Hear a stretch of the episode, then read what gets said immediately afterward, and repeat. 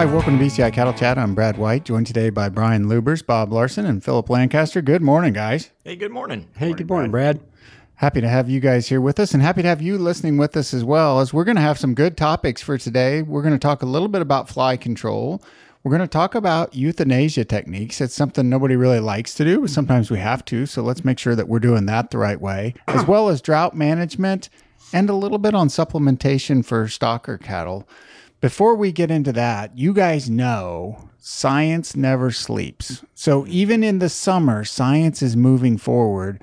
And I have been conducting a very critical research experiment this summer. As we're going to baseball every night, each night we've tried a different flavor and brand of sunflower seeds. Oh. I'm keeping the stats on which one is ahead in the taste category, but I want to know as you guys are out, what's your favorite sunflower seed? Oh, that's that's a good question. Ah, there's there's when I again when I was growing up, there was one flavor of sunflower seeds. It was called salt. Salt. That's exactly right. But I like the the. Have you tried the little barbecue stuff? That's good. Yeah, they did. They did not rank highly. Did not yeah, rank- no, they're not Oh, ranked highly. ah. Philip. I haven't tried them, man. I mean, when I when I was younger, we yeah, the original. Yeah. that was that was all there was, and yeah, I haven't tried any of the new flavors. Yeah. Oh, dill pickle. That's the one. That's the winner. How did see? Brian has also done science. Uh, no, I spend a lot of time at baseball Yeah. games. uh, yeah, no, Bill, dill pickle's really, it's actually good. And then uh, I think there's a Tabasco flavor I saw at a gas station that I'm interested in trying. Yeah. So we tried. We tried a hot sauce lime one, and it's a close second to the dill pickle. But you've got to expand because dill pickle does not sound like it'd be good on sunflower seed, but when it's hot, they're excellent. So I would recommend trying them and do your own experiment. So have, have you had any big fails? Like like that did not work. for for me, r- ranch is Oh. is not good. Yeah, because that sounds promising. Yeah, I, I think ranch could be okay. Brian, you're, you're a ranch guy. I, I like ranch dressing, but I have not had uh, ranch sunflower seeds. I wouldn't go there. So as as we go to the as we think about summertime baseball, the other thing that also attends baseball games and sometimes other cattle events is flies. And we talked last time a little bit about fly control, and we addressed with pink eye that there are some fly control techniques. But I want to talk today about how do we apply it? Because as we've got cattle and they're out on grass, and we talked about using fly tags. Well, if they're out on grass, that may not be an option. So I could get them back in and put on fly tags. I could use a topical pour on. I could use a dust bag. I could spray them from a distance. There are some products that are set up where you can actually um, apply them from a distance on cattle. So, what do you guys think about as far as different methods of application? Which is best? I think you brought up something really important. Is is sometimes it's even what is possible or eh, practical, in that um, some of the products that work pretty well, but but I would have to gather the cattle, and you're talking about pairs, you know, and so uh, it's a hot summer day, and to apply something like a pour on or um, or sprays, they're going to have to be gathered, and that that may or may not work. Now, somebody that's rotational grazing or something like that and gathers cattle and it, some something that's more high handling may work for them. But I think for a lot of people, things like dust bags and oilers work well because in the middle of summer, I don't have to gather the cattle. I just have to monitor the the fly application method and and recharge it and make sure that it's full and ready to go. Uh, but I, I think that's one of the reasons a lot of people like that. It's one of the reasons I like that method. What do you think, Philip? Oh, I don't know. I mean, we haven't got a whole lot of experience with with that. We used some sprays in in the past and ear tags and and I mean I agree with Bob. Some of the practicality depends on what you can do and how you can get them up there. One of the problems with, with ear tags is if I put them in early, a lot of times by now, middle of July, I've got flies again, and and that's what's can be frustrating is we had decent fly control earlier in the summer, and then we're getting here midsummer, and and it may be failing. Yeah. No, I I tend to agree with the rest of the discussion. I, practicality drives a lot of our fly control, and um, you know, one thing you didn't mention before, the feed through. IGR. Yep, the IGR. regulators. Yeah. So, um, you know, practicality and cost, I think, are probably the two major drivers, and people are making decisions those ways. Um, So, so maybe just to pick up on that just a little bit. So, mechanism of action, you could have things that kill flies, things that repel flies, things that like IGRs, which is a insect growth regulator, that as you feed it goes through and hopefully prevents them from hatching. Right. That's yeah. kind of the mechanisms. the big ones. Yep.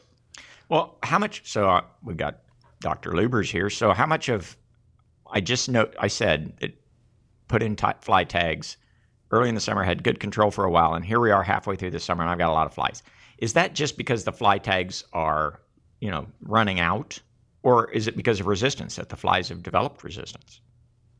I, I I'm, I'm not a fly expert, um, but I do think in most of those cases, it's probably because we've lost the chemical, right? The, the chemical has a shelf life and it's waned, and now the we have flies that are able to be there, right?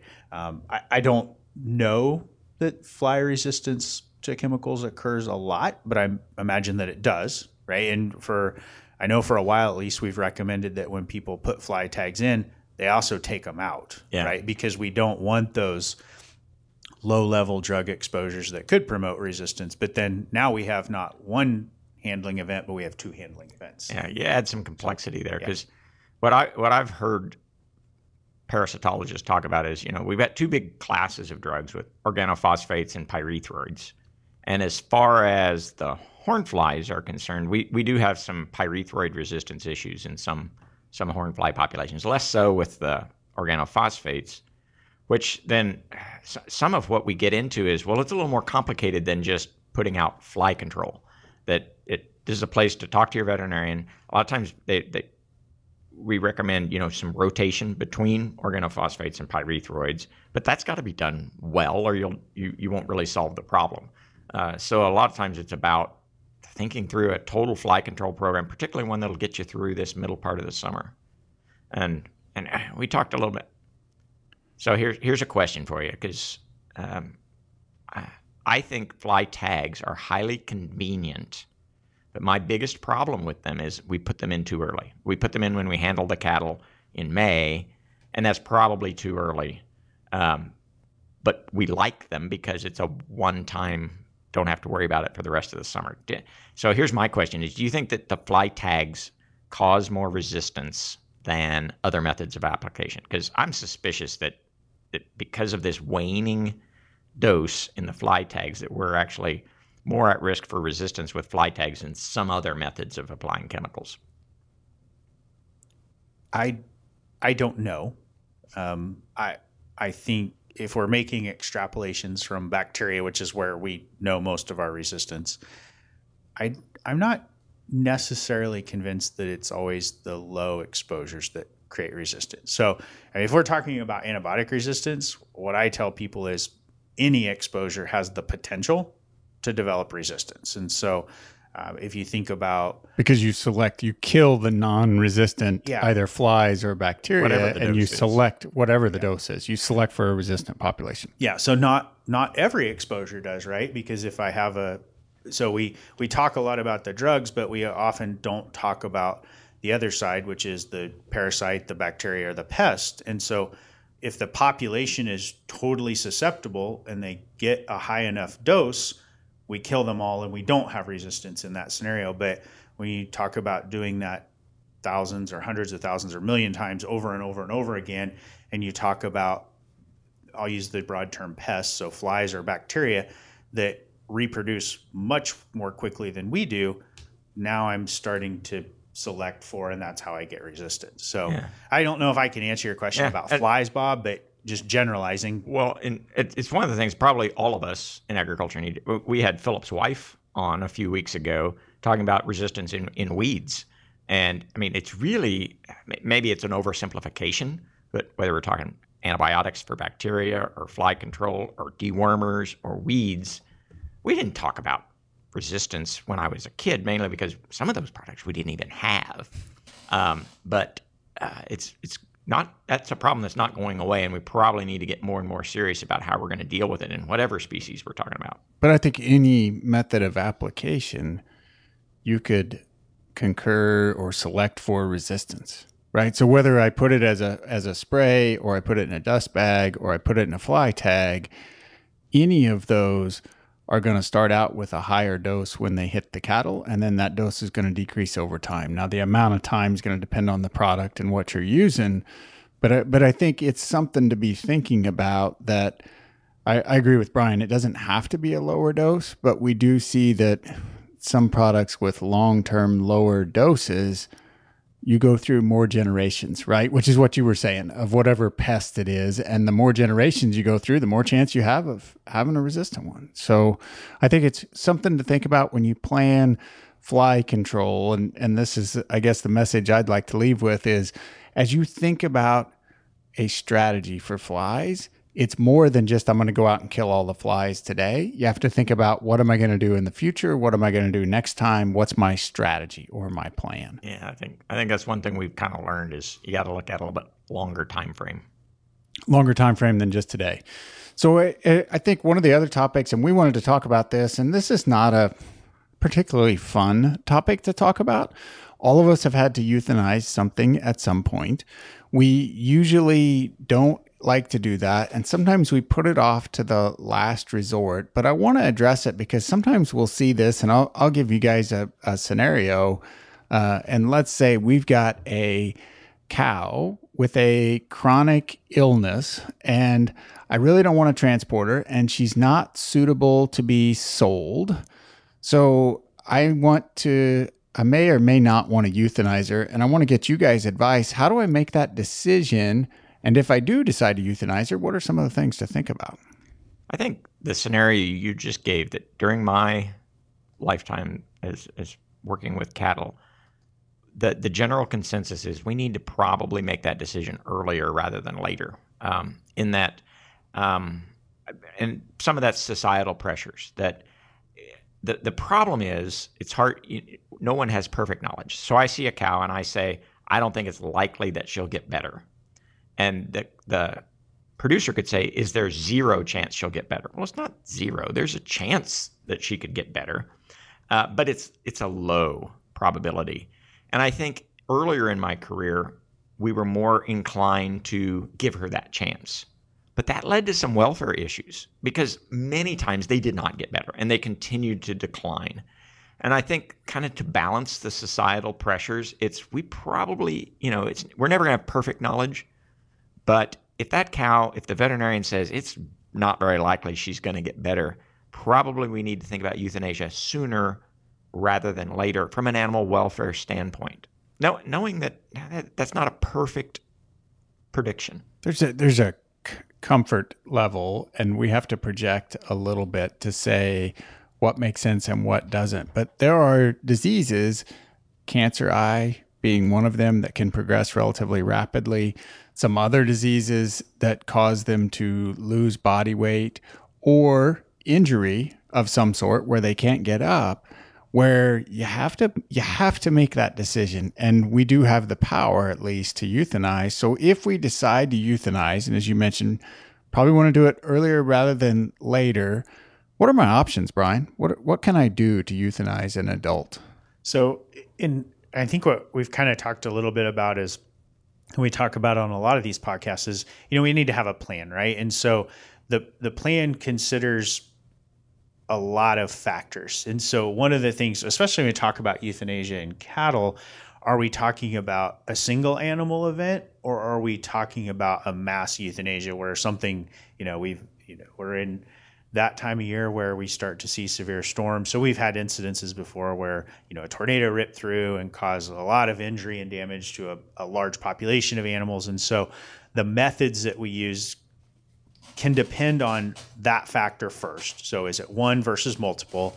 Um, other things. So the methods we have avail- available to us essentially would be the physical methods. So that would be like a gunshot or a captive bolt or the chemical methods, which would be an over, overdose of anesthetic agent.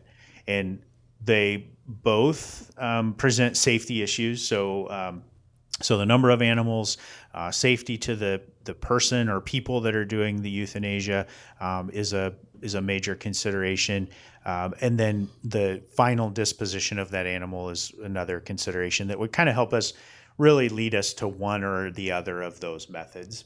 What do, what do you mean final disposition of the animal? Uh, are we going to render it? Are we going to compost it? Uh, a lot of renderers won't accept animals that have been euthanized using overdose of anesthetic agents currently. So, so if we use an overdose of an anesthetic agent, you, you have to worry about taking it to the renderer. The other thing that you have to at, at least worry some about is any other animals that may come in contact with that carcass. So dogs or- or, wildlife, uh, that that drug is still going to be effective if they eat some of that carcass, and will be effective on them as well. So be be very careful with that option. But then you mentioned the gunshot and the and the captive bolt, and I guess one of the things that that I have seen that can be a very and it, and these are both AVMA approved, the American Veterinary Medical Association and the American Association of Bovine Practitioners, which both are veterinary professional associations, have both approved both those methods because they're quick, practical, and you can do them. But you do have to have a certain level of skill, right? You have to know exactly where you're going to go. And I would say for most times, unless you have looked inside a skull, the brain not, might not be right where you think it is. Mm-hmm. yeah. Well, and I think one of the things that, and again, this is a, not not a pleasant or is a topic, but most producers hopefully won't have had the need to euthanize very many animals, uh, and and we're talking about deadly methods here, and so this is a place where it probably really does make sense to rely on a veterinarian who, eh, you know, is more likely to have experience um, either you know any of these methods. Um, and and so again that but that's also one of the the the reasons why sometimes this decision is delayed is well there's a chance she'll get better. And I don't want to euthanize her. I don't have the tools. I don't have the knowledge. And so I'll put this decision off till tomorrow or tomorrow or tomorrow. And I think what we're saying is probably the decision needs to be made today, and probably a veterinarian needs to be involved, not because it's particularly difficult, but they have the tools and the experience um, to to accomplish a euthanasia well. Yeah, and I think it, it is a topic that, as uh, you said, it's not a fun topic to talk about. It's not, but sometimes this is the best alternative. And doing it well is important, and making sure that you have people safety, human safety, all of the other aspects included. So I think there's some really good resources online. So I mentioned the American Veterinary Medical Association has euthanasia guidelines. The American Association of, of Bovine Practitioners has euthanasia guidelines. Both of those are available if you Google them. You can also ask your veterinarian, and I think that is uh, something that is pretty important to make sure that you have the right tools at your disposal. One of the other topics that we wanted to talk about, and Philip, we talked uh, uh, last week or a couple weeks ago relative to creep feeding, and then we said, well, if we if we get into a drought, that maybe early weaning is a good idea, and we talked a little bit about early weaning. But I want to address what what are some other potential drought management strategies as we get to this time of year. We're midsummer, the grass is is maybe drying up, or may at least be getting mature uh, changes the nutritional needs. And if I've got less grass than I thought, what are my options? Well, Brad, so the first, I mean, what you got to think about is okay, how much feed resources do I have compared to how many mouths do I have to feed? And so we need to think about look going at it, I guess, from both sides of that equation. Um, how many, how much feed can I get? So if I'm if I'm running out of grass, if if the drought is is that bad that I'm running out of grass, start looking for other feed resources. Um, and so some of that could be crops. You know, if, if our drought is that severe, you know, some, some of our crop fields may not be going to produce um, what what they should, or definitely not what they should, or, or even something that's worth harvesting. And so it may be best to harvest it as a feed resource right now before it gets even um, I say before it dries up and, and has no value even as a feed resource um, could be could be an option. Um, So Philip, let me let me interrupt you. And I'm I'm thinking I'm picturing in my head, we've got spring calving cows, they've got calves on their side. I'm getting low on feed resources. And I'm kind of thinking simplistically that maybe I need energy, maybe I need protein, or do I need both? What kind of feed, if I want to supplement those cows, am I more worried about protein or energy, or am I missing something?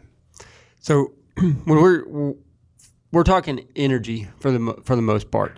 Um, obviously, we need to to monitor protein, and, and we may need to supplement some protein too. But but carbohydrates is our main energy source, and we need carbohydrates um, in large quantities. I mean, that's the bulk of that of the nutrients in that cow's diet in the form of forage. Is it's mainly carbohydrates, and so um, she needs energy to maintain her body condition and to and to produce or just maintain herself. Um, we may need to, depending on what that carbohydrate source is, we may need to supplement some protein as well. But the main thing is figuring out a energy source. Because that's a lot of what she's getting from the grass is carbohydrates with some protein. But if we have to replace that, we may have to have an energy source. So we, we thought about early weaning the calves. What about removing the cows from the pasture and limit feeding them during the summer? Does that make sense? That that's an option. So if if our pasture is that short, and so you know one of the things to think about in a drought situation is we we typically would think, well, I'm going to just graze until there's absolutely no grass left. Um, but but then you, now you got to start thinking a little long term. Um, so now I've overgrazed that pasture, and so it, it's going to hurt the re- rebound of that pasture grass next year if I'm going to overgraze it that that much. And so we still need to be cognizant of that.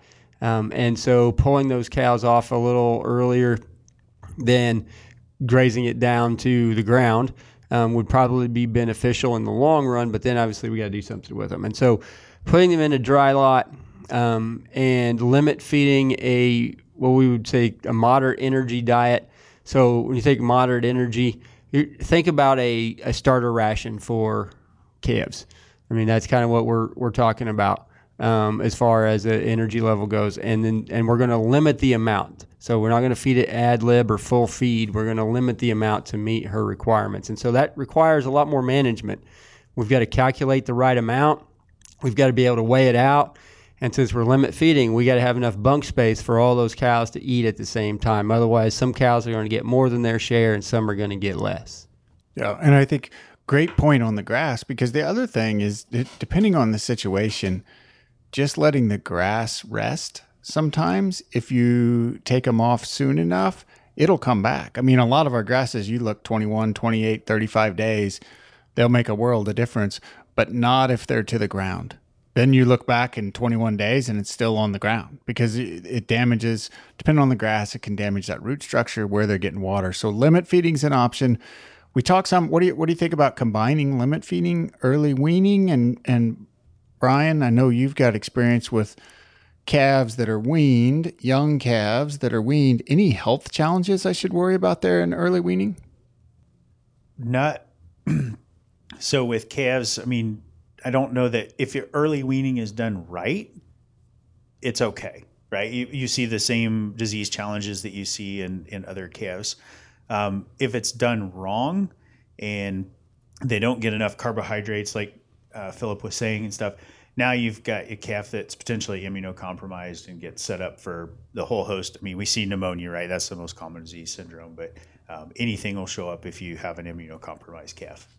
So I think keep a couple good tips there. Keep an eye on the pastures. Make a decision sooner rather than later, and think about the long term. What are the implications for that for that pasture? And a lot of our a lot of our topics have been that way today. And the other one I wanted to get to, and and Philip, this is right up your alley too, is if we're let me change the scenario, and let's say we're not let's not just focus on drought, but let's just think about I've got a reasonable amount of grass and I'm putting some stocker cattle out on it. And I put them out in the spring. I want to graze them through the summer until fall. Do I need to supplement those cattle? Or if I have a good grass base, is grass enough?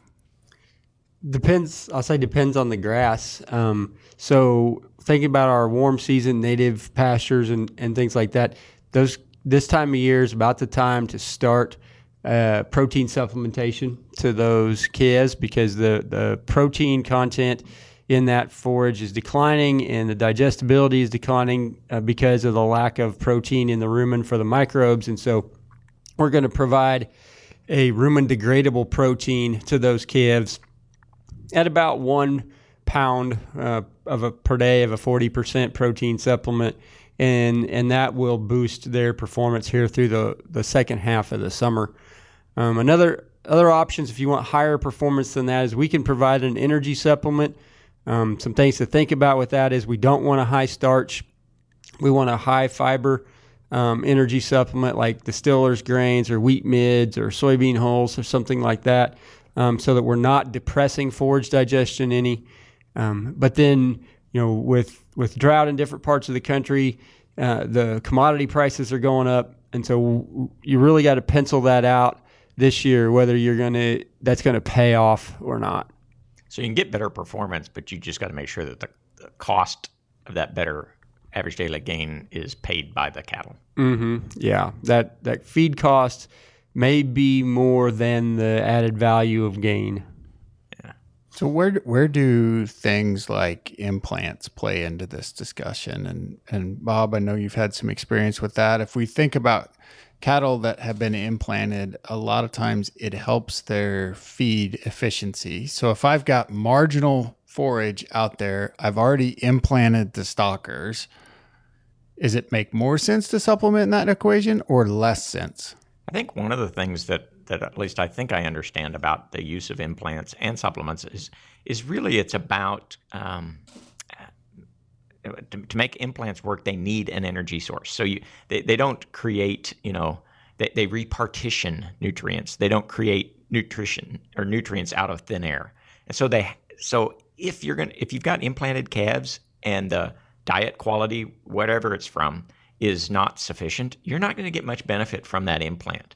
Uh, and so, uh, yes, implants will improve feed efficiency, some some growth rate, uh, but they need the, the nutrients to do that. Uh, and so, uh, if the forage is not supplying sufficient nutrients, the the, the the implants aren't going to magically create uh, nutrients. You got to have the resources. Yeah. So if, if, if, you don't have the resources, they're not going to magically make it right. better feed efficiency on feed that's not there. That's not there. So you've got to ha- you got to supply the feed and then you get and and in many situations again faster gain is more efficient but you do you know put a pencil to it make sure there's there's going to be an optimum in there excellent well good discussion and i think that's a another one to think about as you as you think about supplementing and one last thing I'd say there, Philip, when, when you say supplement versus feed, are you thinking that it's a quantity amount that's different? So when you talk about supplementing cattle versus we just talked about limit feeding. To me, those two words have pretty different meanings. What are what are you thinking? So, from a nutrition perspective, we use those two different terms to whether. So, if we take supplement, we typically use those terms. It's it's again, it's kind of a quantity. It's a small amount generally, and it's the goal is to provide a limiting nutrient um, in the forage. And so, usually, we get grazing cattle um, and that's in, and we're talking about providing a supplement to them. When we're talking about feed, then we're generally providing the whole diet to those animals, and it, it's a large uh, it's a large amount of, of feed that we're that we're providing. Okay, so when we're supplementing, make sure that you you don't get and you, you mentioned it earlier, but I want to reiterate. Uh, if if you provide enough, and you talked about the high starch feeds, you actually can change how the rumen is going to digest the forage, which can be a problem. So you need to do the math on that to make sure if you are feeding something high starch, say you had corn in a bin or something that you wanted to feed, you you don't want to feed too much of it, or you'll you'll change how the rumen is digesting the forage, and you don't end up substi- supplementing. You end up substituting something that's there, and it doesn't necessarily make it better. So great points on that, and good discussion today. And we enjoyed you listening and spending some time with us. We always enjoy visiting with you.